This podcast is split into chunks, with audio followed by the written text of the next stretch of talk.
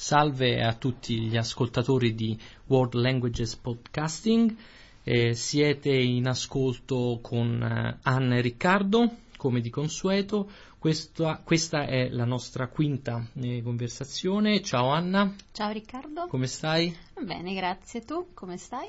Eh, qua in Australia inizia a far, a far caldino, eh? Eh, mm, insomma, è sempre strano il tempo qui in Australia. A volte fa caldo, ieri faceva freddo, oggi fa caldo.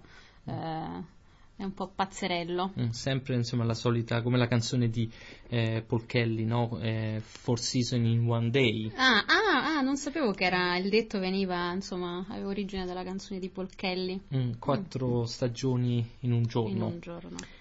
E, ehm, ok, allora uh, di nuovo l'annuncio per eh, chi fosse interessato a eh, scaricare la la trascrizione della conversazione di Anna e Riccardo eh, si può collegare sul sito www.worldlanguagepodcasting.com e eh, appunto eh, scaricare la, la, trascrizione. Allora, eh, Anna, da quanto tempo eh, sei in Australia ora? E adesso sono qui in Australia da quasi tre mesi. Tre mesi, tre, sì. Tre mesi. tre mesi. Allora, mh, mm, parlami un po' delle nuove, nuove, esperienze, le nuove scoperte che hai fatto eh, in questi ultimi mesi. Allora, oltre a lavorare ho, ho, visitato un po' i dintorni di Melbourne, eh, ho visto un po' i luoghi di, di, di, villeggiatura qui vicino a Melbourne, sono stata ad Anglesey, a Queenscliff e, e poi ho avuto finalmente l'esperienza della, del country eh, sono stata a Guangaratta in occasione di, di un festival jazz eh, circa all'inizio, di novem- all'inizio, di novembre, se non ricordo male. E, um, insomma, ecco, ho avuto l'impatto con, con questa natura eh, incredibile che, che, c'è qui in Australia, molto, molto selvaggia, molto, molto potente.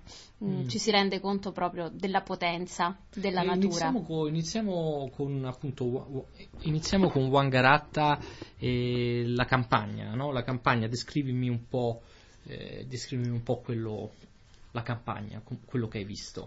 Eh, ma ho trovato un po' conferma a, ai colori di cui tu mi parlavi all'inizio eh, appunto di queste nostre conversazioni, quindi questi colori eh, gialli, eh, oro, eh, rossi, marroni, eh, quindi questo territorio molto, molto brullo, molto secco. E, e poi questi, questi, alberi, questi alberi stranissimi con delle forme eh, delle forme molto, molto, originali, molto particolari. Eh, mi, mi, hanno colpito molto ehm, questi alberi che sono morti in mezzo alla campagna, quindi c'è soltanto il tronco e però hanno, hanno ancora un'anima. Un'anima, sì, sì, una. E, e che alberi sono? Sono per lo più. Sì, eucalipti per lo più, mm. poi sì, ci sono altri alberi che forse mh, insomma, sono stati importati dall'Europa. Ho, ho visto molti platani, se, se non sbaglio. E... Ah, gli eucalipti sono, sono nativi, sono sì. nativi australiani.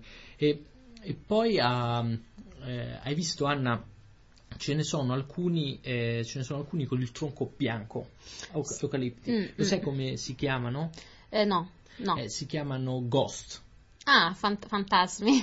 fantasmi e sono L'eucalipto è una pianta che è una pianta, un albero che trovi trovi anche nel deserto, è proprio l'albero, eh, direi, direi, rappresentativo dell'Australia. Ma si adatta a vari, a vari ambienti, vari, a vari, sì, sì. vari, climi. Sì, sì, è, è decisamente l'albero.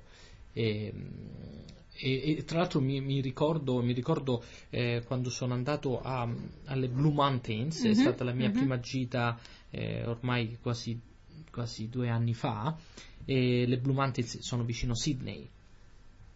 E lì dalla, la, dalla veduta, da, dalla, monta- dalla, cima delle, delle, montagne c'era una veduta su questo, eh, su questo bosco di eucalipti e, e, si chiamano Blue Mountains, Blue Mountains perché appunto tutta questa diciamo, foresta di eucalipti eh, emana, emana, così un, um, una specie di uh, di, eh, di nebulosa, di nebulosa blu.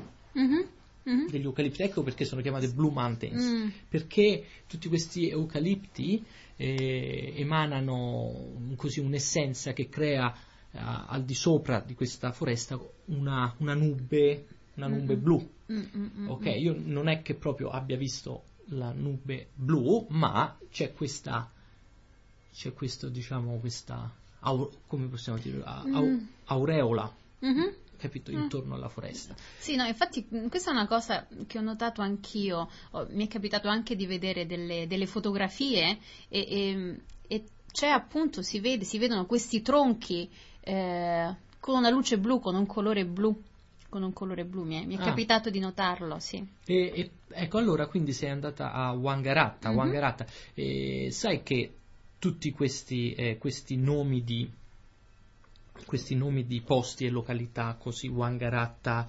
eh, Yarrawonga, Mhm. sono tutti nomi, nomi aborigeni. Ah, ah, non lo sapevo, non lo sapevo. Eh, purtroppo c'è rimasto solo il nome perché eh, qui nel Vittoria, è, nel Vittoria, Melbourne e per quello che ho visto in Vittoria è difficile vedere aborigeni. Mm. Hai visto Mm, aborigeni? mm, po- pochissimi, pochissimi, forse due o tre volte, due o tre volte Mm. nelle strade di Melbourne. Sì, no, ma effettivamente... Sì, è quasi che quasi no, come è come nel country c'è questo spettro eh, questo, questo spettro appunto eh, spettro significa fantasma o no? Mhm, Sì, Cioè, fantasma. come, come gli alberi, no? Come gli alberi chiamati ghost. Eh, così ci sono.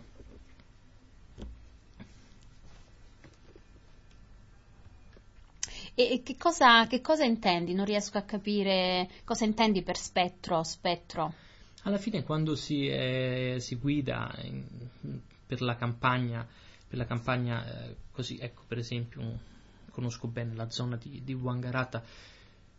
Alla fine, ehm, alla fine, ecco il vero fantasma, no? lo, spettro, lo spettro che è quasi simbolizzato mh, da questi alberi morti, e questi alberi morti ma pieni d'anima, è quello appunto lo spettro degli aborigeni, che non, non- non- è la loro terra ma non No, si vedono, sono come sono. dei fantasmi. E, Un po', e- credo forse un po' come gli indiani in America, forse.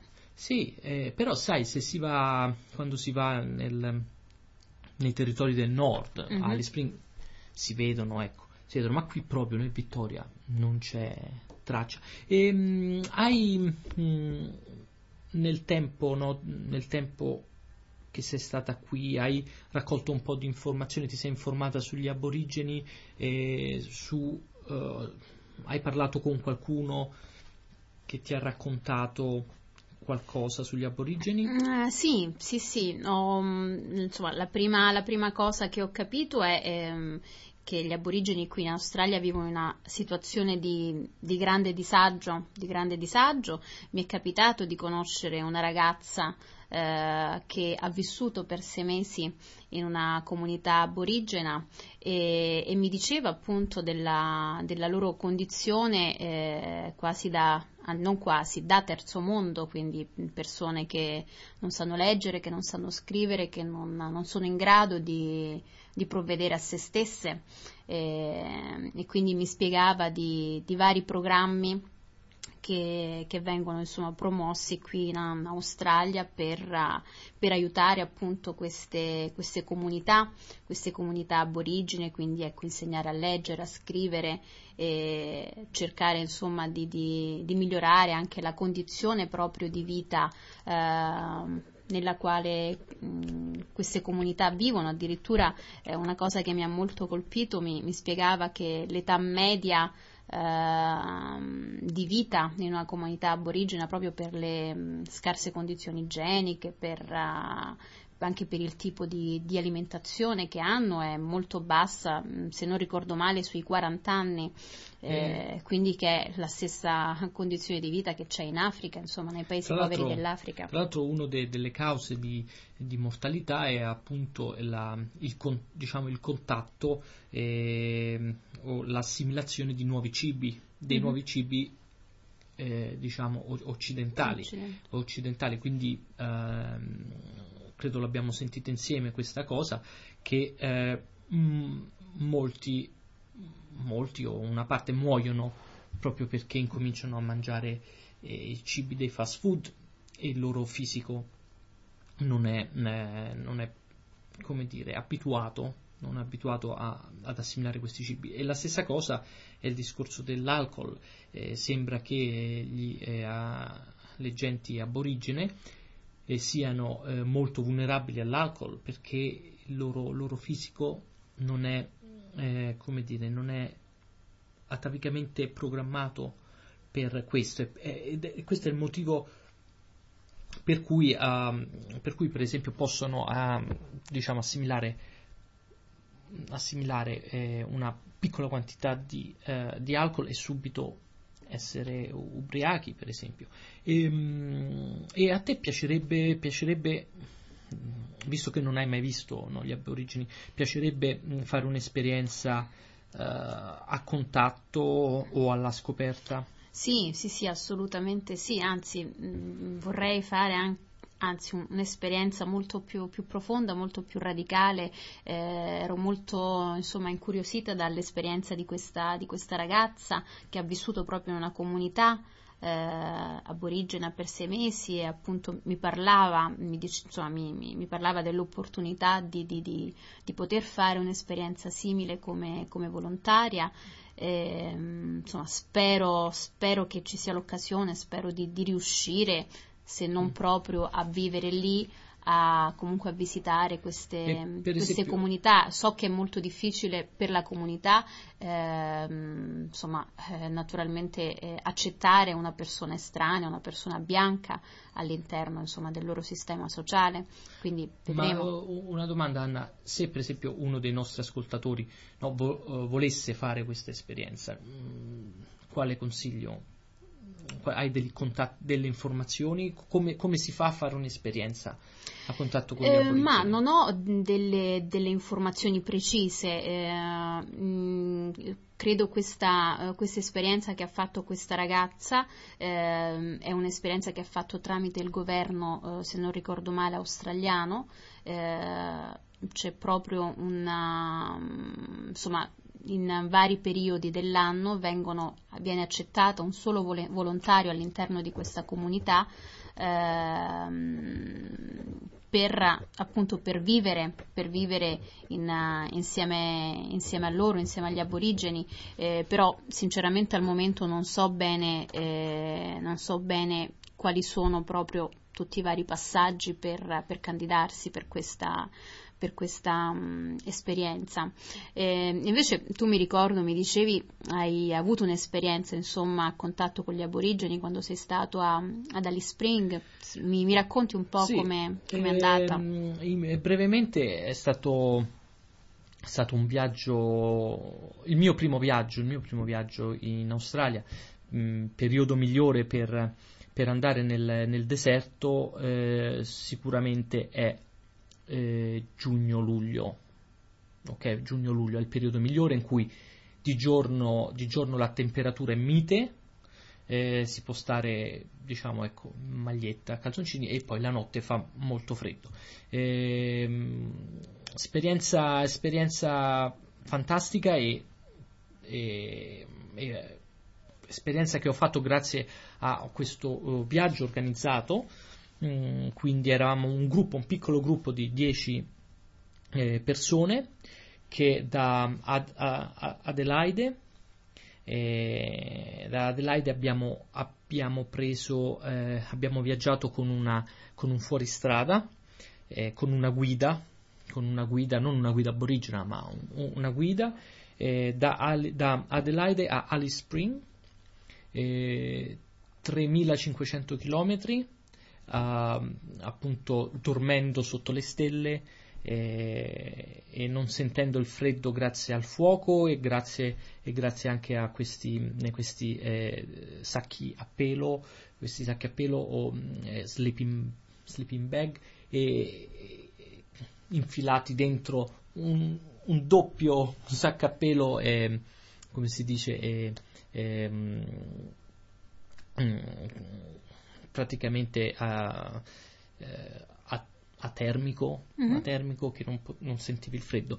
E poi appunto questa nostra guida eh, cucinava eh, intorno eh, cucinava sul fuoco, sul fuoco e, e- e grazie, grazie alla guida, grazie anche alla, eh, come dire, al fuoristrada siamo riusciti ad arrivare posti, in dei posti incredibili, a un, un lago salato di cui non ricordo il nome, e, e ne- dormire nei letti dei fiumi, nei letti dei fiumi, or- come dire, senza acqua. E, è veramente un- un'esperienza e si parte da Adelaide dove appunto il deserto ancora non c'è e questo viaggio è un progressivo avvicinarsi verso il rosso Mhm. Tutte le gradualità tutte le, le grada- Le gradazioni le gradazioni.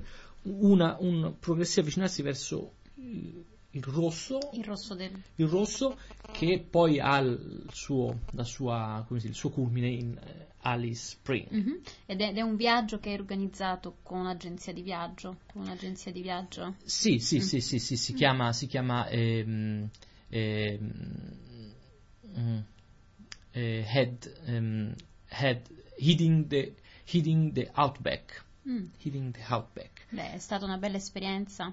Sì, sì, sì, sì, è stata una, una- una grande esperienza eh, che, mm, che poi si è conclusa in Alice Springs, eh, dove, dove non solo appunto abbiamo, abbiamo passeggiato intorno a Ayers Rock, Mm. ma anche abbiamo dormito alcuni giorni in, eh, in Alice Springs, dove appunto è una cittadina, la cittadina più importante, dove appunto ci sono tanti, tanti aborigeni. Ma di questo parleremo meglio nel prossimo podcasting. Ok, bene, allora spero anch'io di fare questa, questa esperienza e quindi per il momento finisce qui la nostra quinta sezione.